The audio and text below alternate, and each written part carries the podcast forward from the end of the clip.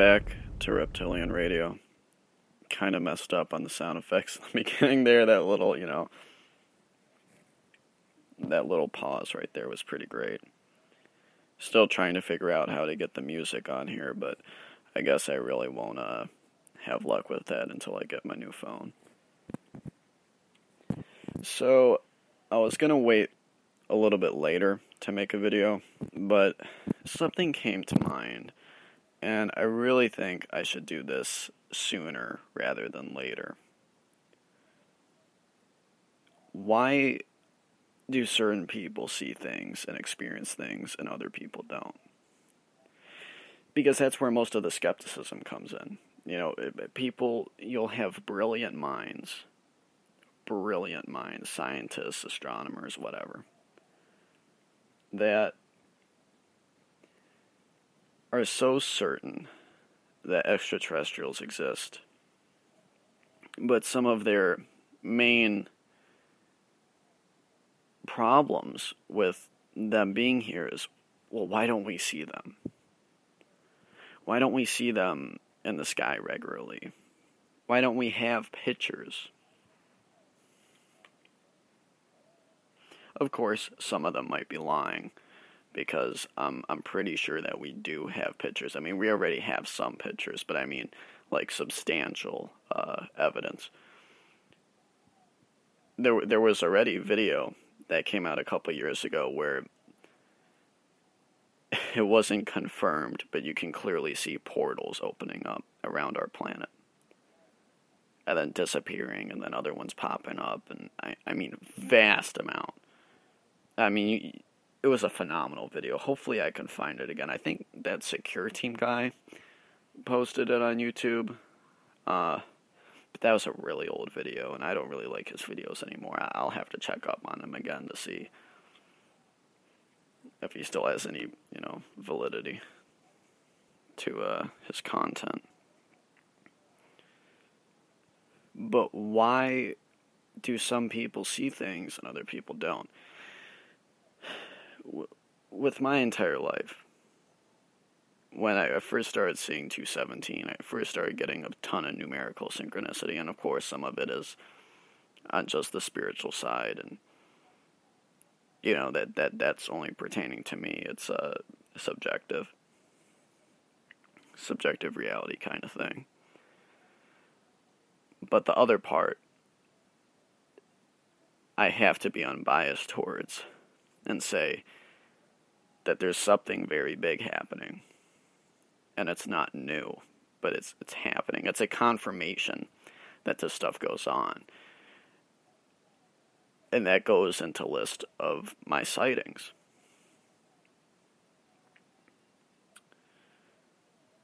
You know, it's different when you have a couple sightings and you know that you saw something, but you don't know exactly what. You don't even know if it was extraterrestrial. But you know you saw something, and it probably was extraterrestrial, but you don't know for sure.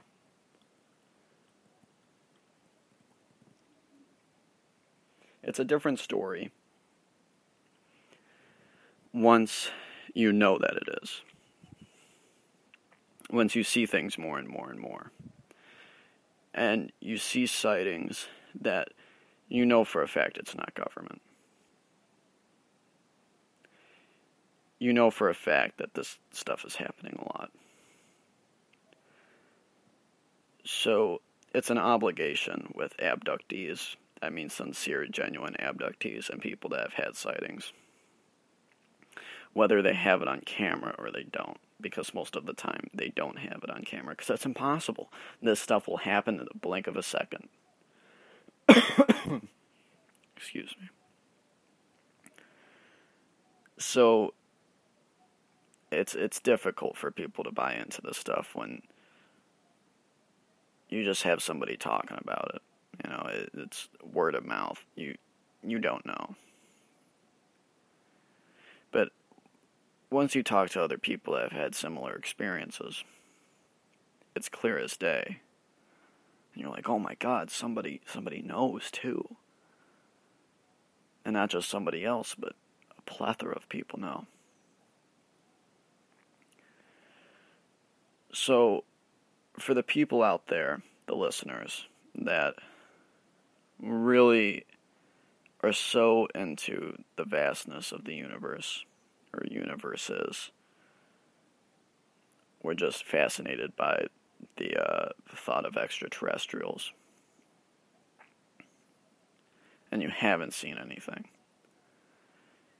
It is quite possible that you have had an experience, but you forgot about it, whether from childhood, it could have been a dream, could have been a nightmare, and those ended up actually being real experiences.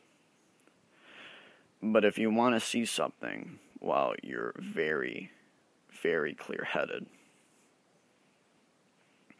and you just happen to see something, if you want to see something, this is my best advice to you. Don't stop thinking about it. Don't stop thinking about it. Don't watch any documentaries. Don't watch any shows about aliens. You know, I'm not going to name any names. Don't watch anything. Because there's only so far as you can get with watching documentaries and watching interviews and reading up on stuff. It's good to stimulate your mind, sure. But you really, really want to take time to yourself, listen to music, listen to, whatever. And just be by yourself. Kind of meditate on this. And think more and more and more. Try to tap into some sort of current in your mind. Because consciousness can be a vessel. And people fall in love with this. And this is why I feel so compelled to do this podcast. Besides, of course, to honor Art Bell. You have to genuinely fall in love with this. Because it's beautiful. We're all a part of this universe. And, being on this planet, for some people, that's enough. Some people, they don't care about this stuff at all, whether they think it's true or not. And that's fine. But for somebody like you, listener, who really wants to experience something, take time for yourself. No matter how much time it is, you don't have to think about any personal stuff that's going on with you, any spiritual stuff. If you're just fascinated by the universe, and you can't get the thought of extraterrestrials and stuff out of your head, take the time to yourself.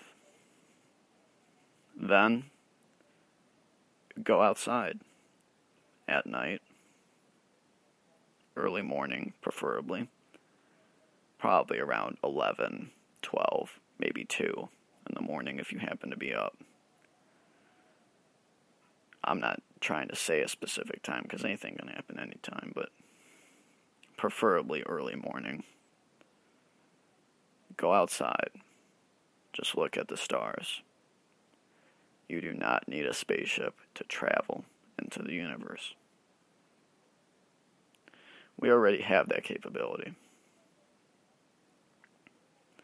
And if you truly love that this existence is real, look at the stars. Look at all of the stars. It's beautiful. Whether you see a shooting star, whether you see nothing, you're seeing stars. Most of those stars are already dead. And you're seeing them. Look at the moon. Anything. Look up into the sky for hours. Doesn't matter if you're listening to music or not. Just be by yourself outside. You don't have to, stare into the stars until you pop a blood vessel. But just really take time for yourself, and then go outside. Take time for yourself outside. Stare at the stars. I can guarantee you that in enough time you will see something. But you have to let your consciousness wander too. You gotta project yourself out there. You gotta speak within your consciousness. Send out signals. I'm here. What does this mean? I know there's something. Give me something, just please. Some sort of confirmation. And then, when you do get the sign, it might be enough for you. For me, it wasn't. I had 4 or 5 sightings. Didn't think that it was enough for me.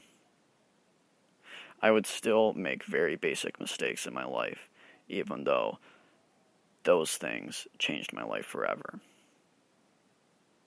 Could have cured all of my depression right there. But I was ignorant. And I was still grateful enough to get more sightings. Now it's been quite a while since I've had a substantial sighting, which I do not care about anymore. All that matters is that I've had them, and I have this experience to have. And that's it. That is really what it takes for you to see something. Even if you just look up every once in a while. But a little bit more than once in a while.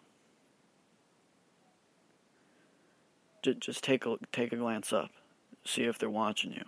See if they're stopping by just to say hi. It can happen in a split second. A split second. And you'll be like, wow, that was pretty good timing, wasn't it? It's not difficult. And if more people would be open to this, that's the other thing. If more people would just continue to search within their heart, their soul, and venture into consciousness, while keeping in mind the vast universe, the dark matter that eclipses all of existence. If more people were just in wonder of that, like they were a child, everyone would be experiencing this. But that's not how it happens. And you might be listening to this and maybe like, that's a bunch of BS. You might be listening to this and be like, yeah, maybe this is why I haven't seen anything. Because I've been relying on others, I've been relying on shows and what have you, to guide me to my experience. No, this starts within you a majority of the time. Some people have these experiences without even wanting it. If you are searching for this, search within yourself first. Let it give you the most radiant love and wonder, astonishment, adventure inside of your being, and let yourself be the guide, because after you do start experiencing things, it'll change everything. So that's it for this episode. Just thought that this was a mandatory episode to make, because it's a pretty frequently asked question. It's a beautiful, beautiful now to be alive, not time. Remember, in space, the universe, dark matter, there's no night turning into day. There's no day turning into night. The only time is now. This has been Reptilian Radio.